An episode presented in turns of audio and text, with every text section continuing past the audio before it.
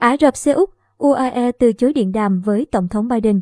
Lãnh đạo của Ả Rập Xê Út và các tiểu vương quốc Ả Rập Thống Nhất, UAE từ chối điện đàm với Tổng thống Biden trong bối cảnh giá dầu biến động mạnh.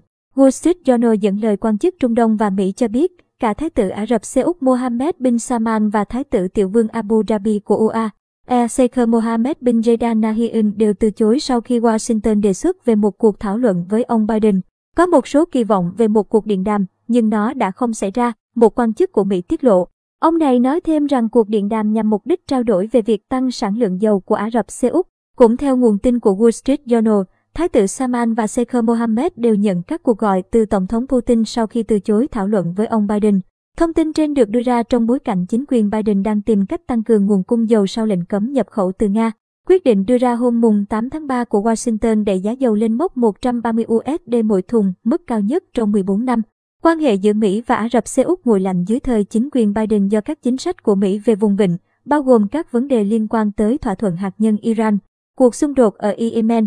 Hồi đầu tuần, thư ký báo chí Nhà Trắng James Saki cho biết chưa có kế hoạch về một cuộc trao đổi giữa ông Biden và Thái tử Mohammed và nhà lãnh đạo Mỹ chưa có ý định công du tới Riyadh. Trong khi đó, ông Joseph Al-Otaiba, đại sứ UAE tại Mỹ xác nhận mối quan hệ căng thẳng giữa hai nước. Chúng ta đang vượt qua một bài kiểm tra căng thẳng, nhưng tôi tự tin rằng chúng ta sẽ vượt qua nó và tiến tới một mối quan hệ tốt hơn, ông Otaiba cho hay.